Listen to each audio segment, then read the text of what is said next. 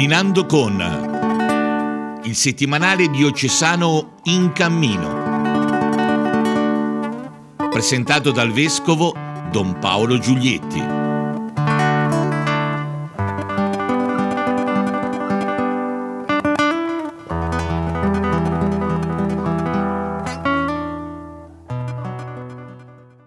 Cari amici e cari amiche, benvenuti a questo nuovo appuntamento con il settimanale diocesano in cammino. Sfogliamo insieme col nostro solito modo il numero 13 del settimanale. Questa volta cerchiamo eh, alcuni personaggi, si parla di personaggi. C'è in prima pagina il riferimento al beato L'Angelo Orsucci a Suor Teresa di Gesù. Andiamo a vedere allora dentro il settimanale questi riferimenti. A pagina 2 il ricordo di Suor Teresa di Gesù a un anno dalla morte, il settimanale con un articolo di Suor Chiara Teresa ricorda questa suora carmelitana eh, scomparsa appunto un anno fa e ne ricorda eh, il, il ministero, il servizio diciamo non solamente nella vita del monastero ma anche rispetto a tante persone che l'hanno vista come di, punto di riferimento, come eh, figura di accompagnamento nel cammino personale e spirituale. Quindi un articolo con una bella foto eh, di Suor Teresa Sorridente che ricorda questa personalità che pur dal chiuso del monastero ha avuto eh, un ruolo importante nella vita di tante persone e oltre che appunto nella vocazione contemplativa di preghiera che il Carmelo appunto propone alle persone che, eh, che decidono di abbracciare questa esistenza. A pagina successiva eh, intera, un'intera pagina dedicata al Beato Angelo Orsucci. Eh, in effetti è stata presentata con una frequentatissima conferenza stampa l'iniziativa legata ai 450 anni della sua nascita l'8 maggio eh, del 1453, eh, 1573 nasceva a, a Lucca Michele Orsucci, che poi avrebbe preso il nome di Angelo una volta diventato frate domenicano, e veniva martirizzato il 10 settembre del 1622. La conferenza stampa ha presentato le iniziative che vogliono ricordare questa figura così importante nella storia della diocesi di Lucca, ma anche nella storia della missione della Chiesa. Eh, le iniziative sono un convegno che si terrà il 6 e il 7 di maggio, un convegno storico che avrà luogo presso il Palazzo Ducale o Palazzo della Provincia e poi ci sarà una mostra eh, aperta dall'8 al 31 di maggio che sarà ospitata nella chiesa di San Cristoforo ma anche per quello che riguarda i documenti, i numerosi antichi e preziosi documenti, sarà ospitata nell'archivio storico eh, diocesano, nell'archivio di Stato di Lucca e nella biblioteca comunale di Lucca, quindi tre sedi proprio dedicate all'aspetto archivistico di questa mostra che avrà invece nella chiesa di San Cristoforo la dimensione più divulgativa e didattica. Eh, la conferenza stampa è stata molto partecipata, come vi dicevo, con interventi di eh, relatori che hanno sottolineato il valore di questa iniziativa che riguarda appunto la figura del Beato Angelo Orsucci e il fenomeno molto interessante dei cristiani nascosti, cioè di queste famiglie che per eh, 250 anni, cioè per sette generazioni,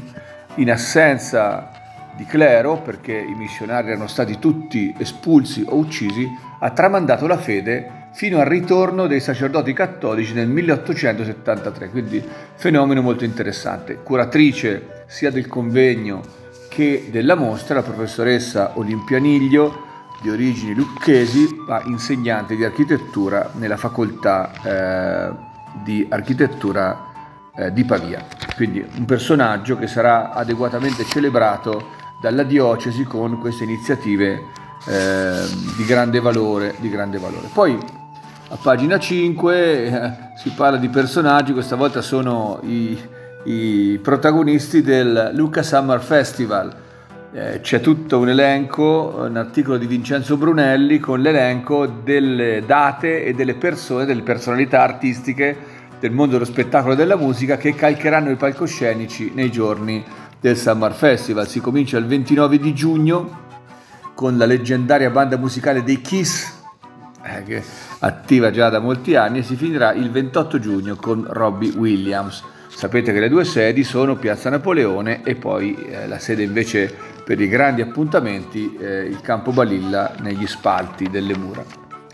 L'ultima persona eh, di cui parliamo è Sergio Scali. Siamo a pagina 7, la pagina dedicata alla Valle del Serchio, c'è un articolo, un box di Dino Magistrelli su questa figura eh,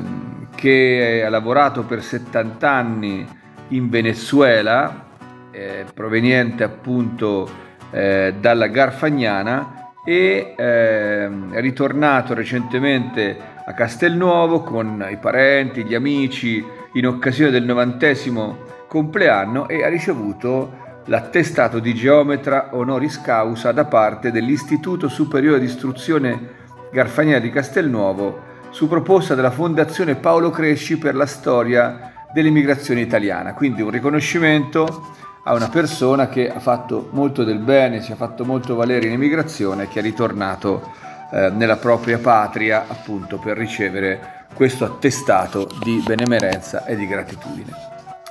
Bene, naturalmente il settimanale parla di molte, molte altre cose molto interessanti, ma non abbiamo tempo eh, di commentarle insieme, mentre come sempre ci regaliamo un uh, brano di Christian Music, questa volta è il celebre coro dell'Antoniano di Bologna, coro di bambini reso famoso dallo Zecchino d'Oro, ma che non fa solamente lo Zecchino d'Oro, che canta un brano di Sirio Merlo dal titolo Benedicat. Questo brano riprende le parole della benedizione di frate Francesco Frate Leone, di San Francesco Frate Leone. Molto suggestivo, molto bello, molto ben cantato questo coro di bambini. E ci risentiamo per la seconda parte della nostra trasmissione.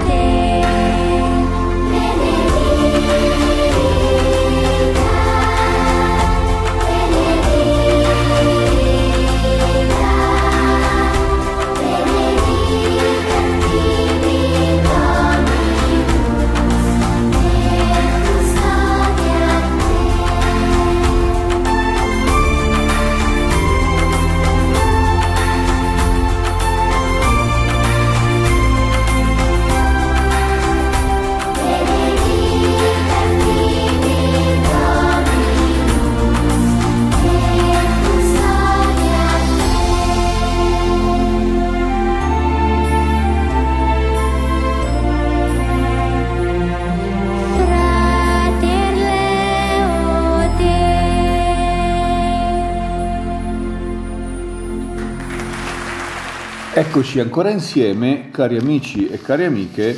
per sfogliare, o meglio per commentare una notizia dal settimanale regionale Toscana Oggi. Vi propongo di andare a pagina 13, dove padre Mario Panconi fa, una sorta di storia della Via Crucis in questi giorni, nelle nostre parrocchie, si celebra di giorno o di sera preferibilmente questa antica pratica devozionale e padre Mario Panconi, intervistato da Riccardo Bigi spiega, eh, spiega dove nasce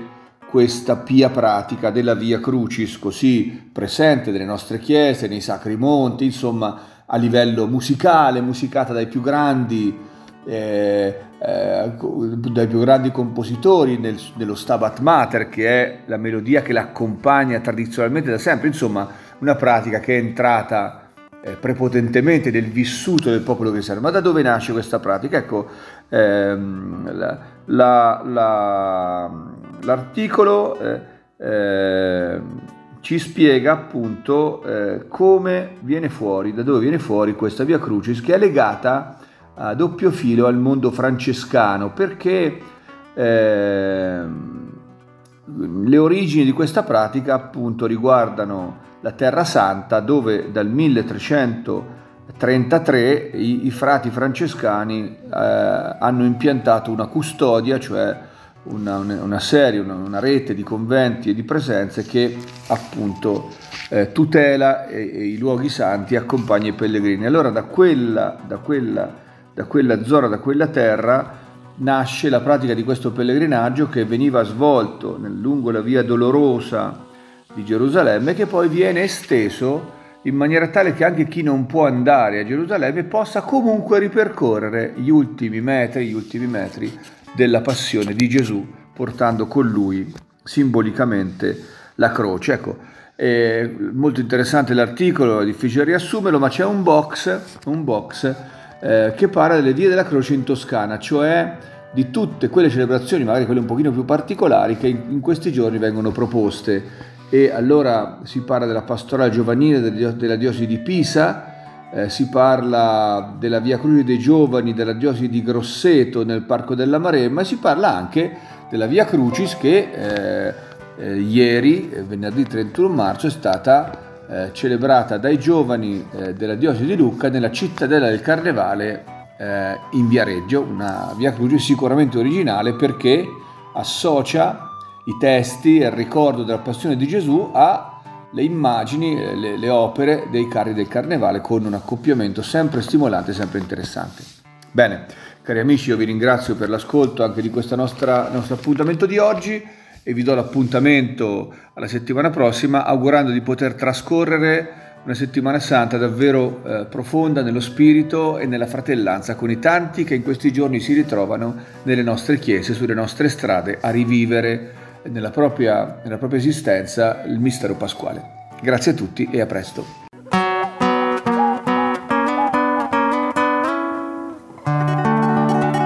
Camminando con